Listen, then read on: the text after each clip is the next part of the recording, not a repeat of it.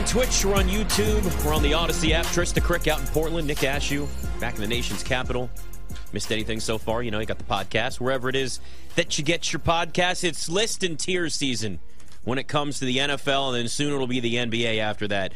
This tier three that Mike Sando and his polling, obviously, of uh, executives around the NFL for the athletic is loaded and a great example of where the middleman is pretty much in the NFL. Just to recap real quick, here was tier one Mahomes, Burrow, Allen, Rodgers, Herbert.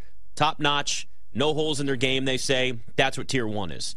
Tier two, Hurts, Lamar, Lawrence, Dak, Stafford, Deshaun Watson, which we both had some question marks about, considering he hasn't played football in a year and a half. Didn't look very good. Didn't look very good with Cleveland, though. He gave there were some hints of the old guy at the end.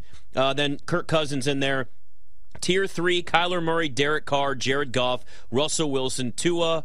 Uh, Jimmy G, Daniel Jones, Geno, Justin Field, Ryan Tannehill, Mac Jones. So a loaded, a loaded pack here when it comes to tier three. Daniel Jones had one season this past year that got him $40 million a year, Trysta. And let's be honest, that offense was centered around Saquon Barkley first. I'm still convinced that people look at Daniel Jones and see the physical gifts and do what I always said about Jay Cutler. I call it Jay Cutler syndrome. They look at him and say what could be as opposed to what is, and that's what always garners the um, maybe extra level of intrigue or respect or like that coaches or people around the league seem to have. Yeah, here's the thing too. It's like, okay, I like Daniel Jones fine. He's an okay player. But like, let's be honest the difference between him last year and this year is Brian Daboll. That's that's it. And Saquon Barkley coming back and being really, really good. He can run the ball really well. He's got great legs. And he's made better decision making, uh, better decisions this year versus the year before. But like Daniel Jones being right above Geno Smith is wild to me. I, just don't understand. Daniel Jones is like a, a very mediocre quarterback. He's and Tiki Tiki came on WFAN and said that he thought that Daniel Jones could be a tier one quarterback. He could be in the level of, of Patrick Mahomes and Justin Herbert. That is so insane that I just feel that he and his New York Giant bias, uh, and God bless him, but gotta learn from Michael Strahan a little bit and either say nothing at all or just be honest about your team because people are automatically going to think you're a homer. Daniel Jones will never be a tier one quarterback. Never.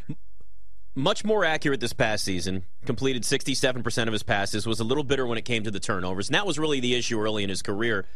But like he threw like three yards per per attempt. And that's the difference. Is you go and look threw for 3,200 yards and 15 touchdowns. What they did was they put Daniel Jones in a situation to succeed. It's what I said the Cowboys should do with Dak Prescott for years, and which, again, Mike McCarthy says maybe they're going to try and do that this year. I uh, still don't get how they're going to do it, but you don't have your quarterback throw the ball 45 times a game. And that's kind of what you have to do if you're the Giants and Daniel Jones is you say, you know what? This is going to be a situation where we need to run the football more. I mean, you're going to have Saquon there at least for the year. He ended up signing that that uh, the, the the franchise tag. Daniel Jones's touchdown prop is at just 17 and a half, and the over is at minus 120. The under is at even money. That tells you everything you need to know. That's everything you should know about this and what that offense is going to be. Like I get that there are physical gifts there, but you know how you can you can see in the NFL by about year two, halfway through year two, if a quarterback's got it or not. Now, that doesn't mean that players can't improve later. It doesn't mean that certain opportunities, different situations, offense, coaches, whatever, can change the trajectory of a player. I've always said, like, situation dictates the success and the careers of young quarterbacks because if you're dropped into a bad situation, you may never even have a chance to develop as a quarterback. But Daniel Jones, to me, is a quarterback that I see that has moments and flashes of greatness. Now, I've seen it a million times because for some reason he looks like that against Washington every time he plays him. Looks like a Pro Bowler. I don't get it. He'll throw for like four touchdowns, run for two more, and throw for 350 yards, and I hate it. And it drives me insane every single time. But that's the reality that I have to deal with, so I hate him even more. But you watch, and we've seen enough now where the consistency is not there. They didn't pick up the team option, remember. They had to give him this big contract, and they should have picked up the team option. That tells you everything you should know. That it's Brian Daboll and that offense that's made him better. And it may be a perfect marriage. But let's pump the brakes on looking at him as somebody that, quite frankly, I would take Geno Smith right now over Daniel Jones. I would, oh God, would I take, would you take Justin Fields over Daniel Jones? I can't do that but that may change after this year. Like if you drop Justin Fields right now into that Giants offense, how much better is is Justin Fields with Brian Dable as his head coach? I think he's a lot better, I and think, he could and he could be better I, than Daniel Jones. Then, than, yeah, I think he's better than Daniel Jones with the with Brian Daboll as his head coach. And now he's got more weapons, right? And so we're going to see what Fields can do with more weapons, but I like Brian Daboll. I think I would take Justin Fields over Daniel Jones, and that's no shade to Daniel Jones. Here's the thing. If if you pass the ball less, and you pass the ball a shorter distance, which automatically will make you more accurate. I mean, I my eight my eight year old little cousin that I don't even have can throw the ball three to five your, yards. Your imaginary eight year old cousin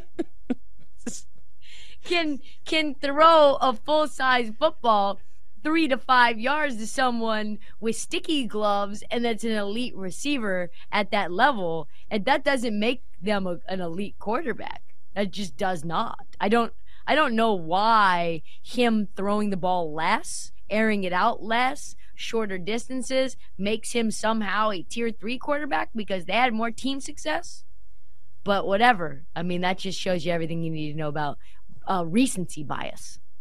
Daniel Jones, 3,300 and a half yards passing at even money to the over, minus 120 to the under. Now, that's just a little bit more than what he threw for last year. The reason why I'd at least consider it, uh, you know, you're getting even money, which is kind of nice, but the reason why I would consider the over there, though, is because it is another year in Brian Daboll's offense. Now, Saquon Barkley probably going to get a lot of carries. They got him on a one year deal. My guess is they're going to run him into the ground. But there's now that $40 million contract that you're going to sit there for this season. And I know there's not a lot of guaranteed money long term with this, but you still pay Daniel Jones. You got to go out there and have him earn that money and there's going to be a lot more pressure on him. But I think Brian Daboll is going to go and try to give him some more opportunities building on what they had last year. I don't think the guy's going to be a Pro Bowler. I don't. I'm not sitting here saying that this is going to be a thing where he leads the Giants to the NFC Championship game. Let's pump the brakes on all that. But I think he could throw for over 3,300 yards because it's not that much more than where it was last year. Sometimes having another spot in that system is good. But again, that's that's a tier three quarterback right there. That's th- those aren't special numbers at all. No, he's very mediocre, honestly. He's he's a, probably a tier 4 quarterback with a tier 1 system. Yeah. And maybe he needs better receivers or, and maybe he'll be a tier 3 quarterback or tier 2 quarterback, but I'm just I am not in. I'm not in. Geno Smith sitting at 39 hundred minus 105 to the over. Under is uh, minus 115 so clearly we're seeing here i mean Geno smith threw for 4000 yards last year. And really the only thing is like if you go by the seasons they had Geno smith had a better season. But you still have to say well what about the rest of his career? Like is he really this good? Is it one year? So i get the question marks at least around Geno but i would take Geno smith over daniel jones right now for on for a one year deal yes Absolutely. Geno Smith's a really smart quarterback too. Not to say Daniel Jones isn't, but I I don't know. I think if you put Geno Smith in the in the Giants offense, he doesn't he has a better year, right? I think that they probably yep. have the same same record. It's it, it, really look. It's an example of just what it's like where a, when a quarterback is in a better system and you have better coaching, it can make all all the difference in the world. And you hope that like Justin Fields is going to get that this year. Like I want to see what Justin Fields can actually be as a quarterback. It's the one thing I won't do. Like I don't root against young quarterbacks to like not succeed. The more good quarterback play we have in the NFL, the better.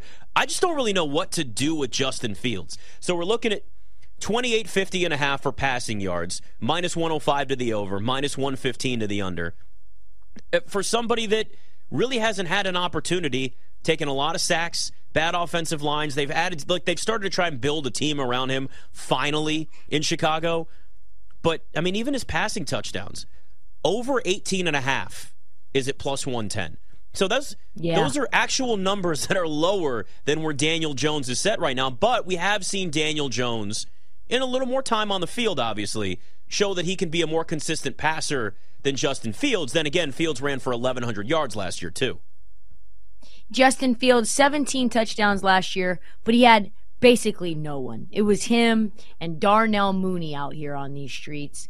And no shade to Darnell Moody, but uh, Mooney, but uh, with DJ Moore there, I think there's yep. going to be a lot more opportunity to have a better offense.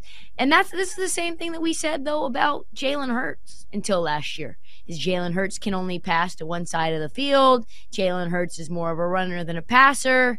You know, if you can get Justin Fields the same type of help and elite weaponry that Jalen Hurts have has.